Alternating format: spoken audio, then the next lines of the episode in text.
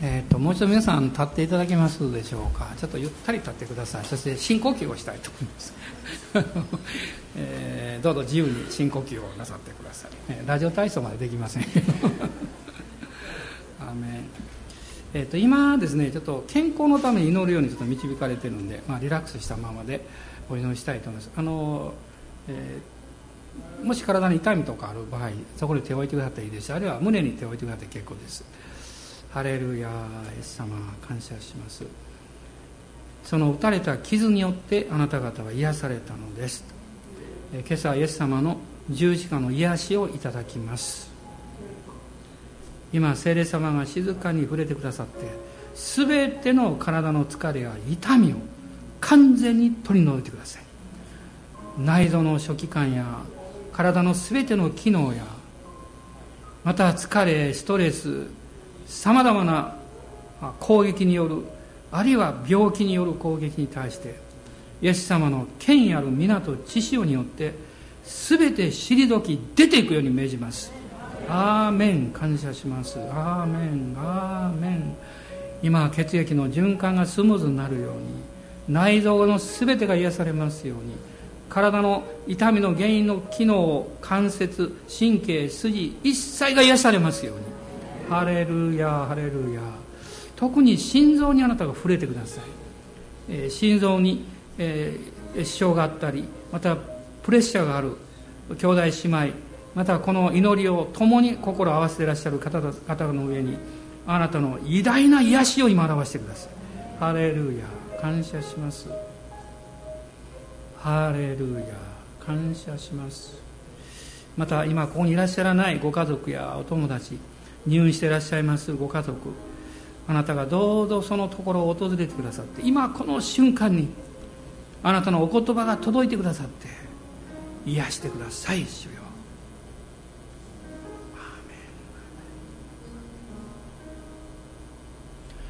ハレルヤ。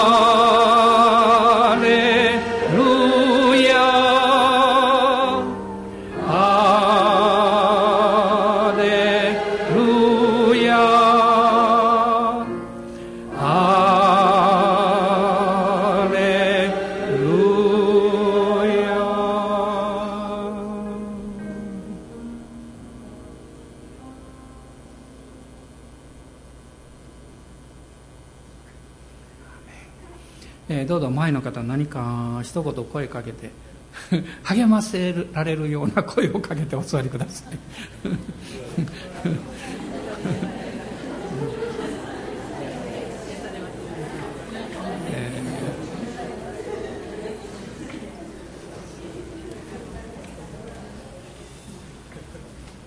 えー、まだ悩んでおりましてですね。あの、まあ、ゲストが来てくださって恵まれた後っていうのはものすごくメッセージがしにくくてですね。ゲストのせいじゃないんですよ、えー、私の方があのなんかパイプがちょっとこう、えー、止まったような感じになっちゃうんですけど、まあ、もう一つの理由はですね、まあ、2週間前に、えー、私が本当にまあ初めてですというぐらいのあの箇所から第一コリントの13章からメッセージをしまして、まあ、主に導かれたんでそうしたんですけどあやれやれやっと終わったと思ったらですね次もこの箇所からメッセージをするようにという導きをずっと受けておりまして、えー、そういうこともありまして今朝悩みながら立っております、えー、まあ、愛のないものが愛のメッセージをするほど辛いことはないんで。でも、まあ、これは逆に神様の導きだと思うんですね。で、まあ、今回、えー、まあ、この箇所を読んでいる中で、まあ、神様の愛というのが少しこう別の角度からまた分かってきたような気がしました、まあ、皆様と今日それを分かちたいと思います。第一コリントの13章の4節から8節まで、まあ、コリント人への第一の手紙の13章の4節から8節までをご一緒に読みましょう。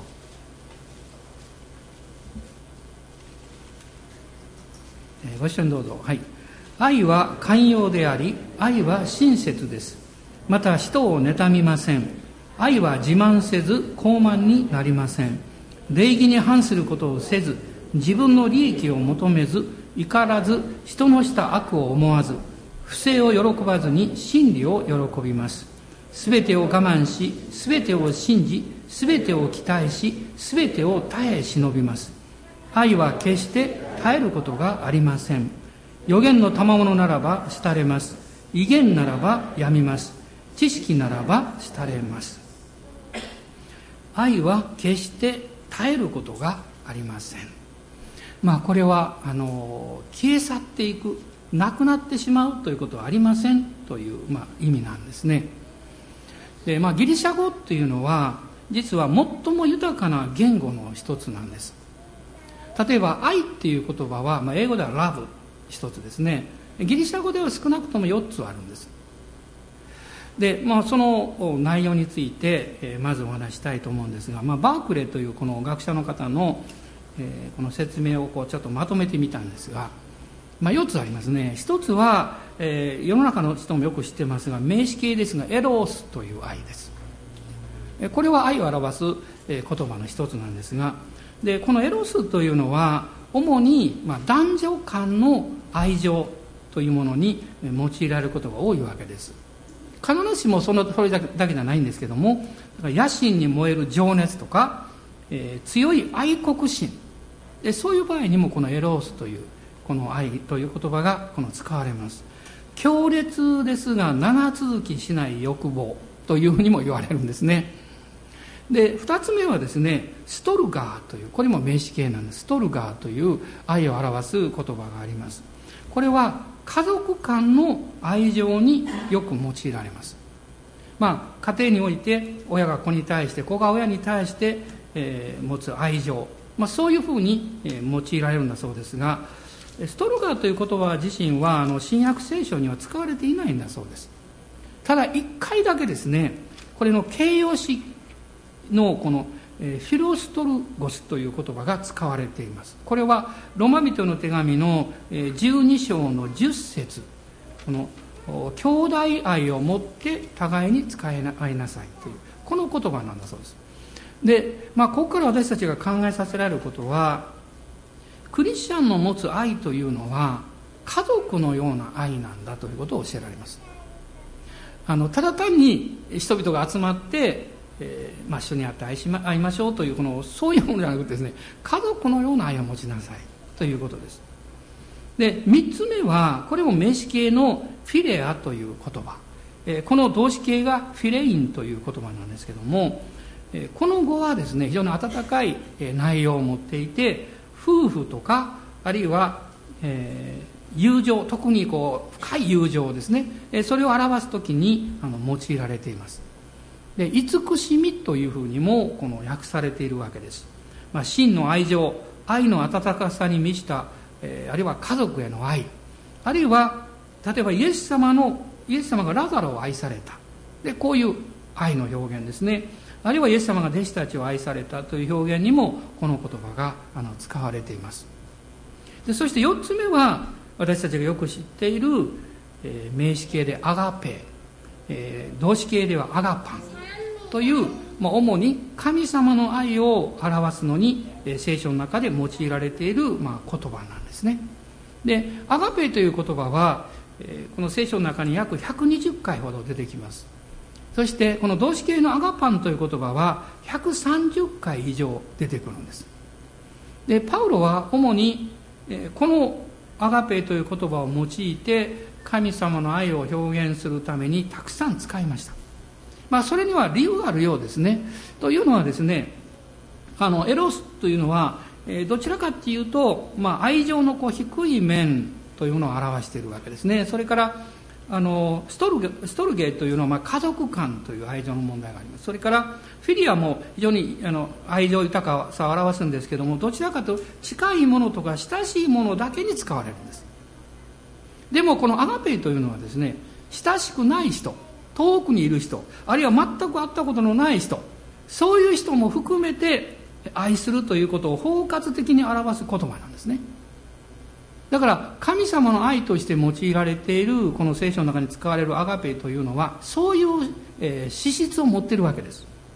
で例えばこういう内容ですね。アガペというのは全人格的な働きあるいは全世界的な考え方を含んでいます、まあ、どんなにあのフィレアというあるいはフィレインという言葉がですね愛情深くってもそれは例えば、えー、遠くの国の人とかになると違うわけです。そのことを使えないんですね。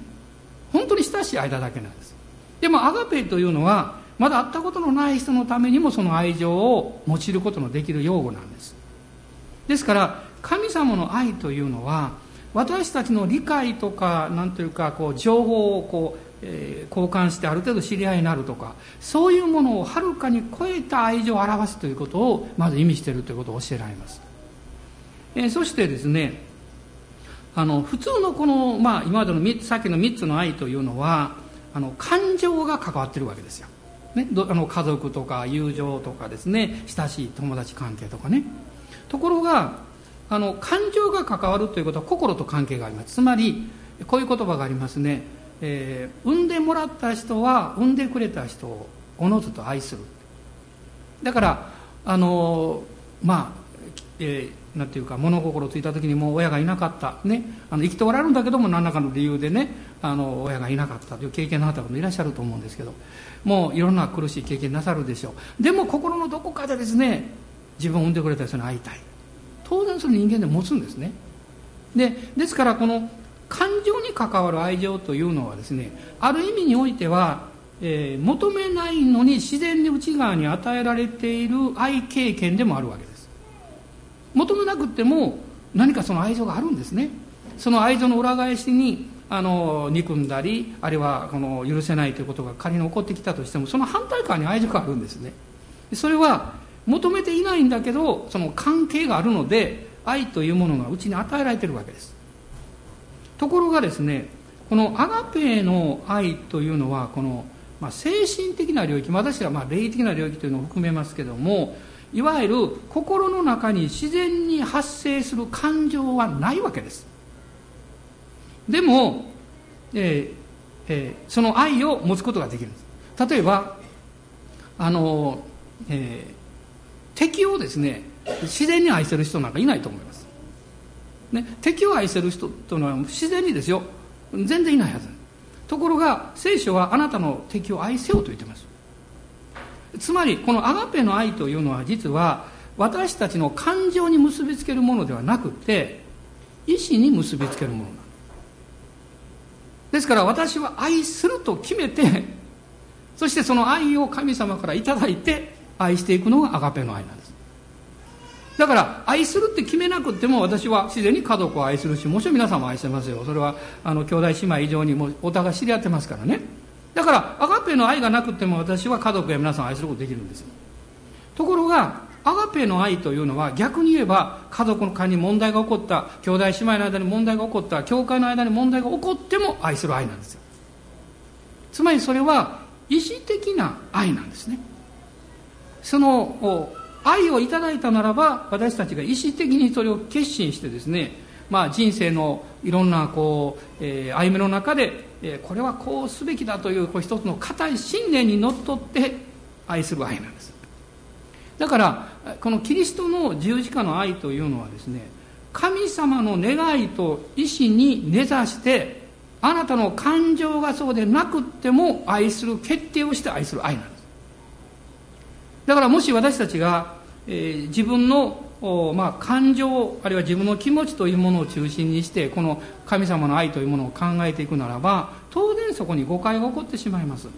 でそれは神様のアガペの愛ではなくってあなたが与えられているこのフィレアの愛であったり、えあるいは他のエロスの愛であったりそういうものによって、え私たちがこう入れ替えてしまってるというかねそういうことになります。あの例えば、えー、使徒ヨハネという人ですね、まあ、この人はあの、えー、ヤコブの兄弟でもう気が短かったみたいですね。もう雷の子と言われたの。気が短い人どのぐらいおられます？私も初めから手を挙げてますけど ね、はいはいあのあの確信を持って手を挙げられたかと思われると思います。でも感謝です。私たちはヨハネのように変えられます。ハレルヤイエス様に感謝したいと思います。でもね厳密に言うとですねヨハネの性格が変わったわけじゃないんですよ、ね、今言った説明が分かると意味が分かるんですよ。ヨハネがその愛の使徒、まあ、十二使徒の使徒というふうに言われるようになりますね。だからヨハネという人がね例えばこの福音書を見ただけでもざーっとこう見ますとね5回も非常に厚かましいことを言ってるんですよ。イエスが愛された弟子。名前言うやいいのにとか思うんですけどね。イエスが愛された弟子とかねこういう言い方するんですね。でこの5回まあ私がこう調べましたらねあのそのうちの1回だけがねこのフィレアの愛を使ってるんです。あのでもあとは全部ですねこのアガペに関わるこのいわゆる神様の愛として用いられてる愛を使ってるんです。つまりこれどういうことかっていうですねヨハネはもうイエス様から愛されてるなーって感じて言ってるんじゃないんですよ。刑事によって理解したんですよ。つまり神様は私がどんなものであっても私を本当に愛してくださっているんだということを信じて言ってるんですよ。ね、つまり神の意志を自分が受け取ってそれを告白してるんです、ね、神の意志って何ですか？それは御言葉です。御言葉はあなたの人生に対する神の心神の意志なんです。だからその神の心であり意志である御言葉を私たちが精霊の働きによってあなるほどそうだったんだって分かった時それが刑事なんです。その時にそれが自分に深く結びついて自分がそうだというふうに受け止められるようになるわけです。だからこういうふうに言えるんですね。ヨハネという人は神様の特別な恵みによって神の強い意志によって愛されているという深い理解を他の弟子以上に持った人であるということなんです、ね、だから感情的に短気が短気の反対は何なんですか？気長でもないですね。何て言うんですか？えー、まあ何でもいいです。よその短気がなくなったわけじゃないんですよ。でもそうじゃなくって神様のこの愛を意思的に受け取って意思的に告白したんです。今日聖霊様がこの礼拝の上に働いてくださってああ私は本当に愛されていたんだということに目が開かれるようにと心から祈ります。皆さんどうでしょうか？大体ねこの愛されてることが分かるとねイライラしたりすることが随分なくなるんですよ。ストレスも随分なくなります。ね。大人の人のお顔を見てください。あなたどっちが愛されてると思いますか？あのねあなたも愛されてますよというふうにどんどんおっしゃってください。あなたもって失礼やね。あなたは愛されてますってね。ね。その時に心の中で「いや私の方が本当は愛されてるんやけどね」と。ね。それぐらい私たちはねあの確信を持っていいわけです。いわゆる使徒ヨハネは主が強い意志によって彼を愛してくださっていることを誰よりも確信したんです、ね、だからこの精霊による刑事によるこの霊的理解というふうに言ってもいいと思いますね。あの第一ヨハネヨハネはあの5つの黙示録を含めて書簡福音書書簡書いてますけどヨハネの第一の手紙の4章の10節を見てください。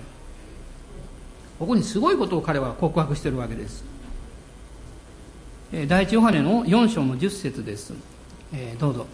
私たちが神を愛したのではなく神が私たちを愛し私たちの罪のためになだめの供え物としての御子を使わされました。ここに愛があるのです。はっきり言ってますね。私たちが神を愛したのではない。ね。エロスとかあのストルゲーとかフィレアとかこういう愛は相互関係があるわけですよ、ね、愛されるけど私たちも愛するわけです。ところがここに彼ははっきりですね私たちの側は全然神を愛してない。でも神の側が意思的に私を愛してくださった。一方的なですねこれは無代価の愛無償の愛なんですね。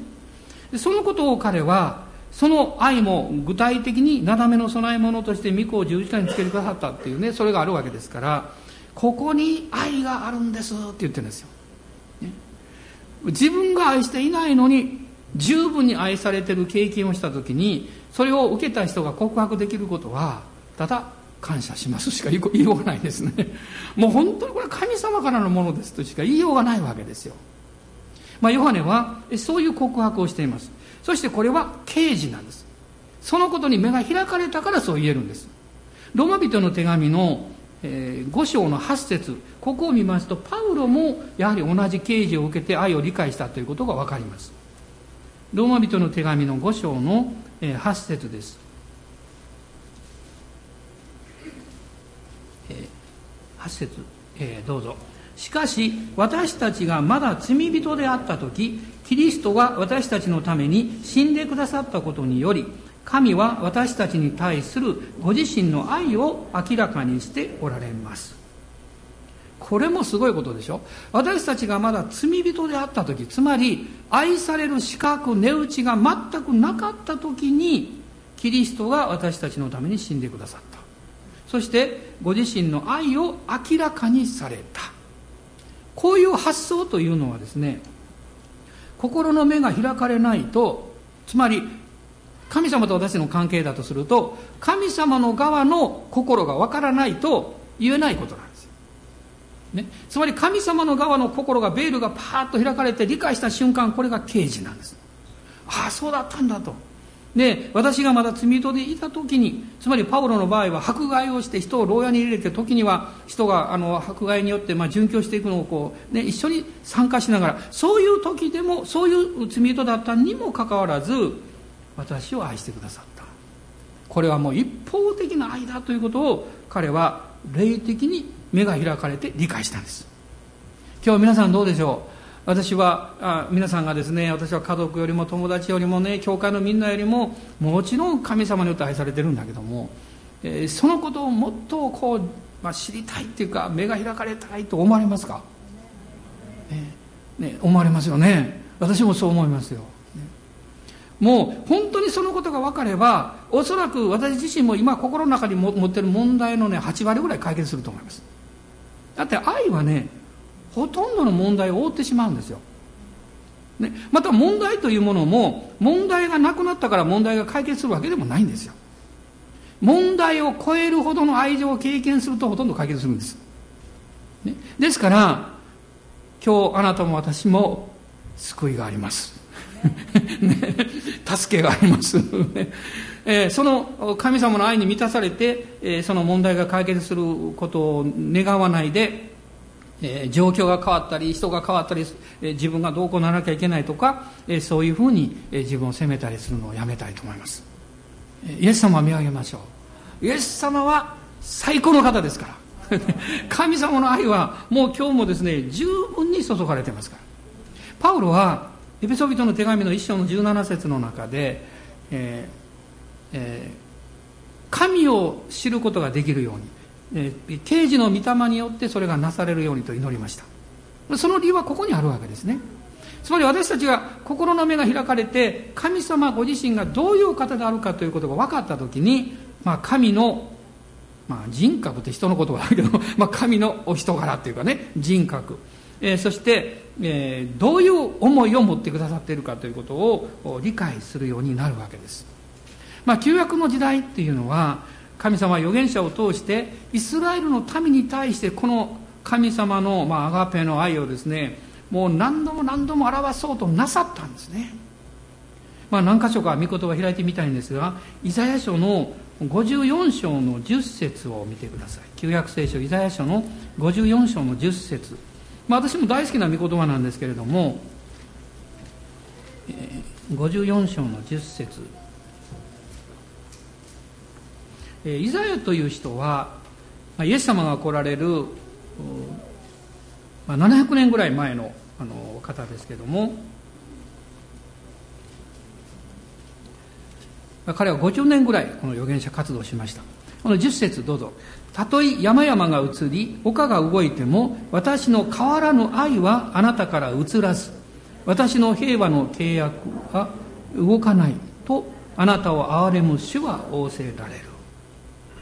まあ、愛情の問題っていうのは、まあ、人間生活の中で一番大きな問題でしょうね。だからあの、まあ、世の中は普通ですね、まあ、自分から愛が移らないように必死になってる人もたくさんおりますけど。でもあなたの上に置かれてる神の愛は永遠に変わらない私はイエス様を信じてね素晴らしいなと思うのは自分に失望したり悲しい経験をする時ほど神様の愛が強く感じられるんですよ。皆さんどうですか？あの世の中の普通の愛っていうのはね自分がうまくいかないと去っていくような愛なんです。であのうまくいってる時はみんなこっち向いてくれてるけどうまくいかなくなるとなんとなく静かに去っていく、ね、まあそういうことを経験した方たくさんおられるでしょうね。でも神様の愛は反対なんですよ。あなたが自分に失望し周りに絶望しそしてもう自分はダメだという経験をした時こそですね神様の愛がものすごくあのもうそれこそあのダムが決壊したようなですねバーッと経験しますよ、ね、それは神様の愛はあなたの上に絶えず注がれているわけです。でもあなたがそれを感情的に受け取ろうとすると失敗するんですよ。信じて受け取るんですね。あるいはエレミアという人エレミアの31章の3節を開いてください。エレミアの31章の3節。これもエレミア預言者エレミアが、えー、素晴らしいことをイスラエルに語ってるんですがエレミアという人は、まあ、イザヤから100年ぐらい後の方です。だから、まあ、BC600 年ぐらいにこう前後に活躍した預言者ですね。彼は補修のために対してこの手紙を書きました。で3節どうぞ。主は遠くから私に現れた。永遠の愛を持って私はあなたを愛した。それゆえ私はあなたに誠実を尽くし続けた。私は大好きな御言葉ですね、まあ、聖書の中から10箇所ぐらい御言葉を選べたら多分この御言葉私は選ぶと思いますね。私はですよ大好きな御言葉です。私はあなたを愛した。しかも永遠の愛を持って。そしてあなたを愛している証としてあなたに誠実を尽くし続けたと書いてます。もし誰かが私にですねあなたはイエス様を信じて神様に愛されてるって言うけどどうして分かるんですかって言われたらね同じようなこと言えます。神様は私の人生に対して誠実でいらっしゃった、ね、私は不誠実まあばかりとは言いませんけど そういうこと多いですよね。あの意図的でなくっても限界がありますいつも。私は不誠実であっても神様は私の人生に対していつも誠実だった。もうこれに関してはもう大声で言うことできます。丸って書けたら画面いっぱいに書きます。大丸。神様そういう方です。実はこの誠実さの中に神様の愛が表されている。しかしイスラエルはそれを受け取らなかった。信じなかった。ね。ここに不幸があるわけですね。まあ、今日のこうクリスチャン、え、教会の、まあ、あえて問題点の一つといえば、この神様の愛を人間的な感情愛のレベルで受け取ろうとしてることだと思います。だから、あの、まあ、しばらく話できなかったとか、ちょっとなんか私に対して視線が冷たいんじゃないかみたいなですね。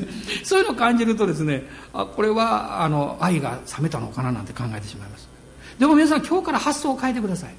あなたの感情に結びつく愛はアガペの領域の愛ではないということです、ね、神様の愛の領域はあなたの感情がどうであっても全然関係ありません。神様の願いと御心としてあなたを愛する愛です。もしこの愛によってあなたが行動していきたいと思うならばあなたも感情に従って神の愛を受け取ろうとしてはダメです。ね御言葉を信じて精霊によって神の愛を受け取っていく必要があります。あなたが自分に対してどう評価しようがどう感情が関係なくあなたは告白するんです。ダビデのようにね。私は愛されているんだで神の愛から私を引き離す者は誰もいない。アーメン。これを意識的に受け取ることが実は神の愛を受け取ることなんですね。まあ聖書は私たちが初めの愛に変えるようにと言っています。もしあなたの生活の中に教会の中にこの人間的レベルの愛を受け入れてしまってそれを中心に物事を考え出すと教会は混乱します。神様の愛はどっか行ってしまいます。人間の愛が教会を支配します。クリスチャン生活を支配します。これは不幸なことです。そこに人間が一生懸命トラブルを解決しようとしてやらなきゃいけません。でも真実の愛はシンプルですよ。本当の愛は理屈なんかないんですよ。神の愛によって愛する。これが愛です。神様の愛をいただきます。これが神の愛です。ただそれだけなんです。そうするときに私たちの持っているこの人間のこうレベルによって生み出されてくる複雑なものは全部この洪水の流れによって押し流されてしまいます。今日私たちの心のそういう問題もそのようにもう押し流してしまいたいと思うんですね。で、まあ、前回あの神様の愛の働きについて、まあ、3つのことを申し上げたんですけども、まあ、少し触れて、え、最初にお話したいんですけど、まあ、第一ペトロの4章の8節からですね愛は多くの罪を負うということを言いました。これはこの「負う」っていうのはあの贖いの言葉です。贖い4つの意味があってその1つは「負う」という意味なんですね。だから愛するということは相手の弱さや欠点を贖うことを意味しています。二つ目は第一ヨハネ4章の18節で「全き愛は恐れを締め出します」というふうに言いました。この愛するこの愛によってまあ、逆に言えばですね、えー、恐れが愛を受け入れることを拒んでしまってる。さまざまなこう不安恐れですね。でも神様の愛を受け入れた時にこれは意思的に信仰によって受け入れる愛ですから感情じゃないのでその愛を信仰によって受け入れると恐れは逃げ去っていきます。その時にあなたの深いところに平安がやってきてそして安心感がやってきます。疑うことはないですね。三つ目は、この最初3章14節愛は結びの帯として完全なものですということを言いました。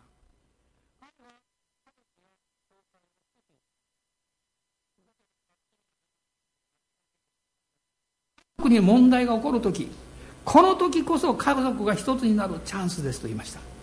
私はその言葉はもう決して忘れません。そしてその通りの経験を何度もしてきました。家族の中に痛みが起こる時家族の中に悩みが来る時その時一つになる時です。教会も同じだと思います。もし神様の愛を知らなかったら問題が起こる時は家族も教会も分裂する時です。でもこのアガペの愛を知った時に私たちはそうではなくって一つになる時だということが分かります。何のために一つになるんでしょう？それは神様の父なる神様の御心の一部を知るためです。実は私一致した時に父なる神様の心が分かるんです。あなたも例えばねあなたの心が一致する時ってどういう時ですか？へりくだる時です。時には涙を涙を流しながら祈ります。へりくだります。そして静まります。その後であなた分かります。父なる神様の心を理解します。ああ私はそのまま愛されてたんだなとかね。あそのまま許されてたんだ。どうして頑張ってたのかなとか、ね、あそのまま信じたらいいんだとか。あ神様はこういう目的を持っておられたんじゃないかとか。同じように家族も教会も私たちが一つになって主の前に出る時に父の心が分かってきます。今この終わりの時代というのはこの父なる神様の御心が私たちの上に非常に表されようとしています。イエス様の御業もうの起こったからですね。完成したからです。だから天に帰られました。でも父なる神様の計画は完成された十字架の御業に基づいて刻一刻と成就していってます。ですから父なる神様の思いを知るということは教会にとって非常に重要です。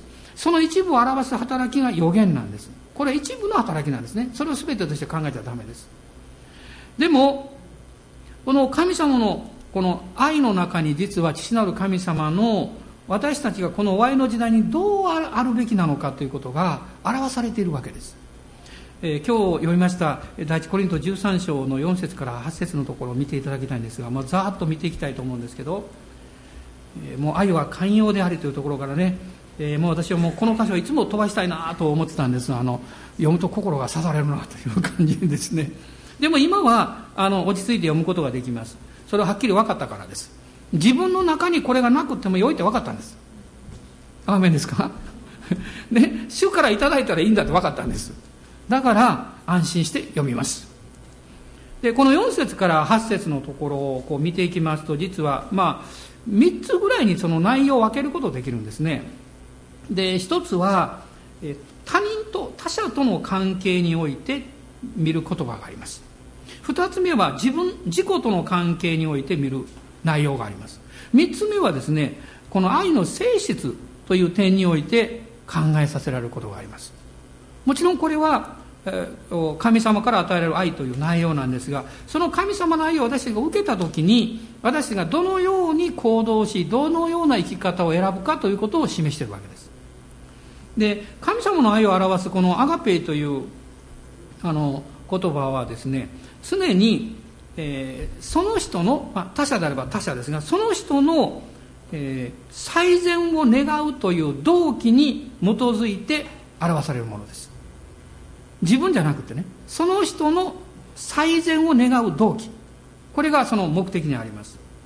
でこの他者との関係において私が見るときにそこに神様の恵みというものを教えられるんですが4つの言葉を選びました、えー、愛は4節もう一度読んでください。愛は寛容であり愛は親切です。また人を妬みません。愛は自慢せず傲慢になりません。もう一節礼儀に反することをせず自分の利益を求めず怒らず人のした悪を思わず不正を喜ばずに真理を喜びます。この中の4つですね寛容ということ。これは他者との関係です、ね、忍耐深くあるということですね。それから親切。親切ってどういうことですか？要求したり取引をしないということです。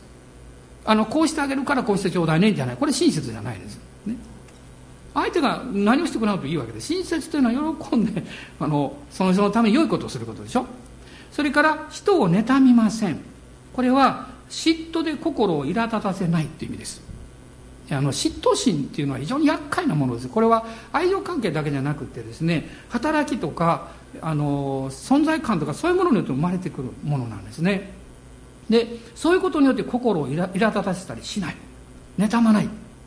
それから大事なこと4つ目ありますね。礼儀に反することをせず。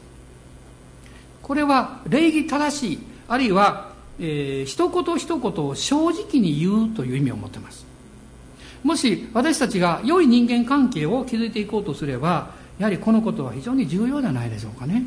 特にあなたの方がえー、立場的に、まあ、社会的の中において上にある時あるいは関係においてあなたの方が少し権威を持つ側に立たなきゃいけない時反対の人に対して礼儀正しく行動してください。ね横柄に振る舞ったりいじめたり絶対したらダメです。その時にあなたが礼儀正しく振る舞うことによってその人はあなたを尊敬します。その人はあなたに心を開きます。その人はあなたに対して正直になります。そして良い関係が生まれてきます。私たちもいつ逆になるかわからないわけですからね。えそれから自己と自分との関係においては愛は謙遜であるということを教えられます。まあここにもあの6つのことを分けることできるんですけども、え自慢せず、ね、自慢せずっていうのはあの虚栄を求めない偉そうにしない。それから傲慢になりません。高ぶった振る舞いをしない。傲慢や大へさを持ってはいけない。ということですね。そして自分の利益を求めず。これは非常に重要ですね。自分の利益を大事に考えちゃいけない。私たちが自分の利益を大事にしないで物事を考えた時には心に恐れがありません。心にやましいことがないですから、ね、えそしてこれはね自分の道に固執しないという意味があるんだそうです。つまりもう私はこう決めたんだから絶対こうだってじゃないんです。もしもっと益になる道があるんであれば喜んで譲りましょうということです。あの、まあ、最近私たち大きなことを決めなきゃいけないことがありますからね。あのあれなんですけどね。皆さん牧師の一つの仕事を何か知ってます？皆さんを揺るがすことなんです地震のようにこうしてこうして。右だ左だ右だ左だとか言ってですね。そうすると皆さんええ加減にしてくださいよという気持ちになるでしょ。うもちろん意図的にやってるわけじゃないんですよ。意図的にやってるわけじゃないんですけども、牧師は主から導かれて右といえば右と言います。左といえば左と言います。ね。そうすることによって神様が教会を揺すぶられます。クリスチャン生活を揺すぶられます。揺すぶられるとどうなるんでしょう。心の中のものが出てきます。そして清められていきます。そして右左右左と言ってる間に私たちが最終的に決定をした時にあの時右の方が良かったとか左の方が良かったとか思うことは一切ありません。もうすでにそこ行ってますから。だから神様の御心と導きに従って歩むということはただまっすぐスッと歩むということではないということを知ることは重要なことです、ね、主の御心であれば私は喜んで遠回りしましょうって、ね、主の御心であれば喜んで時間を取りましょうこのことによってより堅実でより、えー、誠実で確実なものを神が最終的に与えてくださいます。皆さんこんな話ご存知ですか？あのねあのドイツでね昔の話なんですけど、まあ、なんか大変な時に一人の金持ちがいてね近所の子供たちを集めてあの毎週何回かねパンをたくさん焼いてきて袋のカゴの中にいっぱい入れてですね「子供たちいらっしゃい」って言ってね、えー、のパンあげるから持ってきなさいって、まあ、1個ずつですよ。で、まあ、手焼きですからこう多少大きさ違うのがあるわけですよ。ガキ大将になってきてこっち待って一応大きなこう取って。ででこう行くわけでいつもあの人の女の子がねあのちっちゃい女の子が一番最後もうカゴの一番底に残っているちっちゃなパンですね。それをもらって帰ったんだそうです。そういうことがずっと続きました。ある日ですねいつものようにそのもう女の子分かってるんですね。もう自分がもう先に取れないのでじっと待ってみんなが取った後で一番最後の小さなパンを持って帰って家に帰ってお母さんとそのパンを切ったら金貨が出てきた。するとお母さんがねこれ返してらっしゃいって。ね。多分パンを焼いた時に間違ってね間違って金貨が入るかどうか知らないんだけどとにかくこんなこと入ってるわけないんだから返しなさいって言って。で女の子が返しに行ったんですよそのお家に。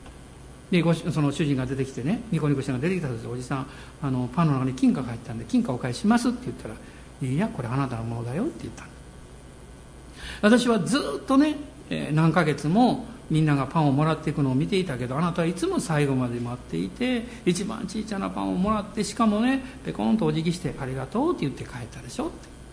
だから私はねあなたのために何かしたかったからわざと一番小さなパンを作って中に金貨を入れておくようにしもべに命じたんですよって言いました。だからそれあなたのものですって。皆さん神様はどういうふうにして私たちにそういう恵みを表してくださるのかは知りませんけれどもでも少なくとも私は自分の人生を振り返ってあるいは兄弟姉妹たちのある人たちの様子を見ていて分かることは主の前で誠実に謙遜な人は必ず恵みを受けるということです。これは間違いないです。自分の利益や何か不純な動機を入れて何かをやろうとする人は必ず最後うまくいきません。人々に喜ばれても信頼はされなくなります。皆さん信頼あの信用されなくなります。信用というのはね絶対にお金で買えないんです、ね、これは失ってしまうと取り戻すのに何倍も何十倍も時間がかかるんです。しかし誠実な人は決して信用を失いません。正直な人はそれを勝ち取ることができます。神様はそこに祝福をくださるんですよ。信玄の22編の4節を見てください。双心にならないでください。信玄の22章ですね。22章の4節。ご一緒にどうぞお読みください。謙遜と主を恐れることの報いは富と誉れと命である。富と誉れと命は謙遜と主を恐れる人に与えられると書かれています、まあ、さて続きいきますけども「怒らず」というのがありますね、まあ、これは苛立ちませんということです。苛立たない。まあ数週間前に私はねあのまあ、初めてでないかもしれないけども初めてかと思うぐらいの経験なんですが私の父親と口論しましてね。もうねそんなに口論だって向こうは年いってるわけですからそのあれですけどもまあある程度の口論なんですけどね。でねその後でねまあ最後は和解しましたけどね。あの父は92歳なんですこれはね内容がどうであれ私の方が間違ってると思いました。ね。でもその理由きっかけはですねその母親の状態が悪くなっていくでしょ。で入院しておりますからね。でその気持ちの持っていきどころがないんですよね。だから言ってはいけない場所で言ってはいけないこと言っちゃったから この病院なんで来たんやとかですね。ここが悪いとか言うからそれでは、まあ、そこで言ったわけじゃないですよ。コロナじゃないと家に帰ってからですね。父さんあんなことは絶対言ったらダメやって。言ったら本人がわしは言ってないって言うものだからですね。言ったとか言ってですね。もう10分ぐらいはやってましたしもう私ももうその時はまあ親子ですからね、まあ、カッカ来てて私あんまりあの父親と口論したこと本当ないんですよ。ずっと今までね。であの、まあ、別にその怒ってるわけじゃないんですけど そのねわざやってましてね、まあ、最後はねああの分かったお父さん分かったから言ってでもね泣いちゃダメやよ言ってね。あの、まあ、収まったんだけど。まあでもあの問題点はですねまあ父がそう言ったことじゃなくってまあ父親の気持ちを私が十分理解できる余裕がなかったということだと思います、ね、だからあのやっぱり私の方が苛立ってたんだと思います。きっとどこかでね。もう忙しい時間がないしですね。それからもうそんなこと言われたら困るしね。いろいろそういうものがあってね。で私たちのこう生活っていうのはねまあそういうことよくあるでしょう。だからその時のこう外側の出来事の中にもっと深いところにその理由がある原因があるっていう場合があるわけですよね。でそれを私が感情的に解決して取り戻そうとするとうまくいかないと思います。でもイエス様を見上げてですね信じて神様の愛を受け取るんですよ。アガペはあなたに与えられてるんです。どうぞ大人の方おっしゃってください。神の愛は与えられてるんですよと、ね、確信持って言ってください。確信持ってね。えー、どうぞ私のような愚かなことをなさらないように あの、ね、したいと思います。あの年配の人を尊敬しなさい書いてますからね。敬いなさいって書いてますから。正しいか正しいんだけどそんな問題じゃないんですよ。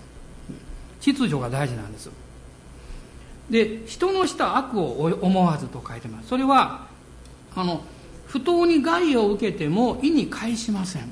悪いことをされても気にしませんって意味なんですこれ。でなかなか難しいですけどね。でもそうしなさいと言ってます。で真理を喜べ。正義が勝利を得る時に喜びなさい。こう言ってます。これが実は、まあ、自分とのこれは関係なんですね。でもう一つこのアガペの愛の性質に対してこれは愛は信仰によって与えられていきます。イエス様を見上げた信仰によって与えられるんですけどもこの13章の、えー 7, え、7節ですね。ここに、え、まとめて、え、書かれています。一緒に読んでいただけますか、え、どうぞ。全てを我慢し全てを信じ全てを期待し全てを耐え忍びます。もうこの数週間私この御言葉ずっと繰り返します。ね。全てを我慢し全てを信じ全てを期待し全てを耐え忍びます。でも嫌やな。でも全てを信じ全て、うん、難しいな。でも全てを信じ。葛藤しながらですね。葛藤しながらこの御言葉をこう何度も何度も言ってるんですけどもでもこれはその通りだと思います。全てを我慢しというのはどういう意味かというとこれは、えー、頭の上に置かれた屋根のようなものだっていう意味があるんだそうです。つまりあるいは大きな雨の日に大きな傘を差してる。でその傘の中入りなさい入りなさいって入れてあげる。これが我慢することなんだそうです。ね、何か他の人のことをじっと我慢するというよりもですね、えー、その人たちを受け入れてあげるっていうこと。これは力がいりますよ、ね、また自分のこの視野とか理解の仕方が狭かったらできないですね。だから神様からの理解力がいるわけです、まあ、全てを信じというのはあ、まあ、その通りなんですけど神様の愛に支配された人は決して疑い深くならない。あの悲しいのはね人の言葉をこう悪く取ろうとする人。あるいは人の言葉を聞いてすぐに誰かに話す人。何かその内容を語ってる人のことを気にしないでそれを誰かに話すとそれを言った人がどこかで傷つくということを理解してない、ね、あのこういうことっていうのは私の周りにしょっちゅう起こるんですよ、まあ私も会社に勤めておりました時に一つのこといつも注意したんですね。悪口を聞いても絶対誰にも言わないということ。悪口には同意しないということ、まあ、難しいですよ。その場から離れられない時もありますからね。うんうんって言わないようにしようと思ったらこうするわけにいかない。どどうしたら ちょっと難しい他のことこう考えたら でもねすごいですね。1年それを続けたら自分よりも年上の人が相談に来るんですよ。別にあの解決を求めてくるわけじゃない。聞いてほしいからね。あのこの人に話しても大丈夫だと思うから誰にも絶対伝えないから。それが分かるとね話に来るんですよ。私聞いたって分からないことばっかりですよ。まあ独身だしね奥さんがどうのことだそんな分からないですね。で子供がどう言われても分からないわけですよ。ただお好み焼き食べながら「そうですか。うんうんそうですか」って言って食べながら やってるだけなんですけど。でもそういうことによってこう人間関係というものが築き上げられてまあ自分で言ってもあれですけどね信頼関係はすごく大きくなりましたね。だからあの信じるっていうことはねその相手も信じてあげなきゃいけないんです。そして自分は信頼される人であるということをベスト尽くさないといけないと思います。そして全てを期待しなさい。これ前向きに考えていきます。それから全てを耐え忍びます。どんな目にあっても強い。そんなことならないですよね。でもなるんですよ。それは私たちの強さではないから。皆さんよかったら今週、まあ、私に共感を覚える方はこれごく個人的なことですけどこの7節の御事を覚えていただいて毎日10回ぐらい言ってみたらどうでしょうか。変わると思いますよ。あなたの家族関係や友達関係や会社の関係は絶対変わりますよ、えー、もう一度読んでみましょうか。全てを我慢し全てを信じ全てを期待し全てを耐え忍びます。アーメン。アーメンね。そして最後にこう言ってます。愛は決して耐えることがありません、ね、愛は決して耐えることがありません。廃れなくなっていくということはありません。つまり愛は力があります神様の愛は力があります。この神様の愛を私たちは精霊によっていただいてるんですよ。でロマ書5章の5節に書いてます。この神様の愛を私たちが受けていくためにためにというか受けていく時の中にいつも私の心にはあのあ自分はなんと罪深い人間なんだろうっていうのが分かりますね。私は愛されるにふさわしいものじゃないのにイエス様が愛してくださった。十字架にかかってくださった。そこに帰った時にこの神様の愛を私たちは経験しますよ。そして信仰によって受け取っていくわけです。神様の愛があなたの中に働きかけていくときにあなたの心を癒し人生を癒していくんです。そして希望を与えあなたに力を与えていきます。一番の力の具体的なものは何なんでしょう？それは壊れた人間関係を築き直し傷ついているあなたの心を癒しそして健全な生活を立て上げていくことです。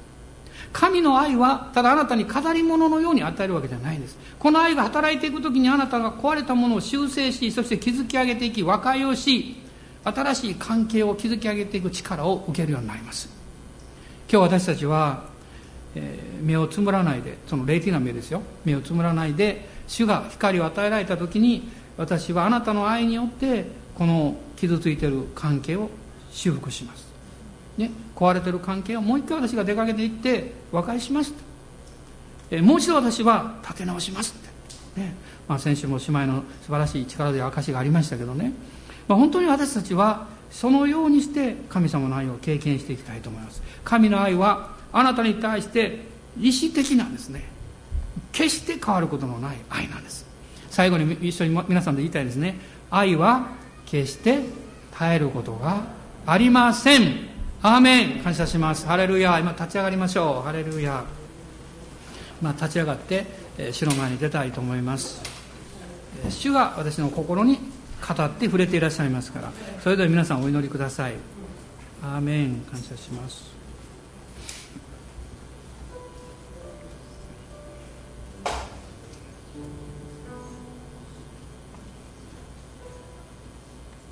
心の中に何か小さなトゲのような痛みがあるとすればそれはいつからなんでしょうか？何が原因だったんでしょうか？主が助けてくださるならばその問題を解決したいと思います。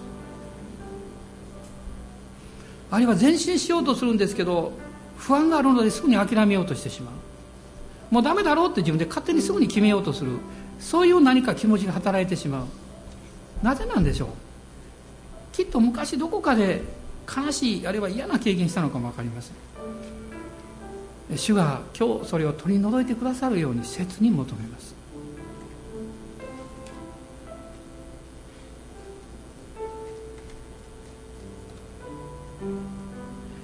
あなたはイエス様によって神様の愛をいただいています。この愛を私たちは御言葉を信じる信仰によって流していきたいと思います。自分の感情を使うとまたややこしくなります。でもどういう応答があろうがどういう周りが反応してこようが関係なくですね。私はイエス様によって愛します無代価で愛されたんですから愛します私は全てを我慢します信じます期待します耐え忍びます主がそのような恵みに置いてくださると信じます。ハレルヤ感謝します。おーハレルヤ今もう一度皆さんご自分の声でお祈りください。あなたの家族や友や兄弟姉妹に対して主よこの愛で愛しますと祈っていきましょう。ハレルヤハレルヤおーイエス様。ハレルヤハレルヤ感謝します。アーメンイエス様感謝します。ハレルヤおーイエス様ハレルヤ感謝します。グローリーグローリーおーグローリー愛は恐れを締め出します。愛は多くの罪を負うと約束されています。愛は全てを結ぶ帯です。父なる神様の思いが明らかにされますように。主よこの教会も憐れんでください。おお主よ。ハレルヤハレルヤ。オーラがサンバラララサラバラララスクローリアンダラス。オーリハンバララスカンバラララサラララサンダララスクローリアンお主よハレルヤハレルヤハレルヤハレルヤ主よ主よ許してください。愚かさを許してください。ハレルヤハレルヤ不信仰を許してください。おー主よ主よ主よ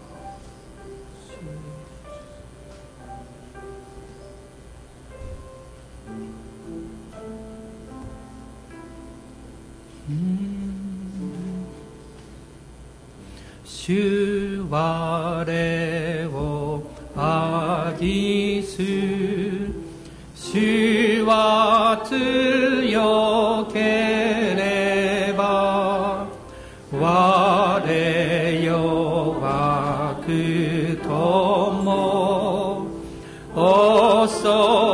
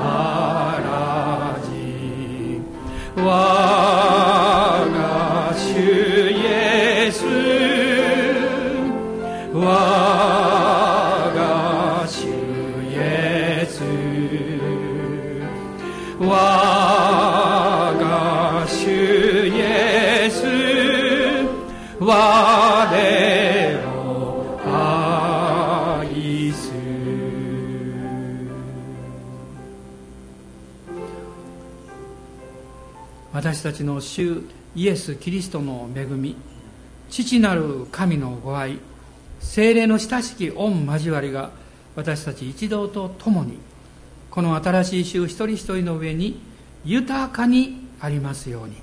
アーメン。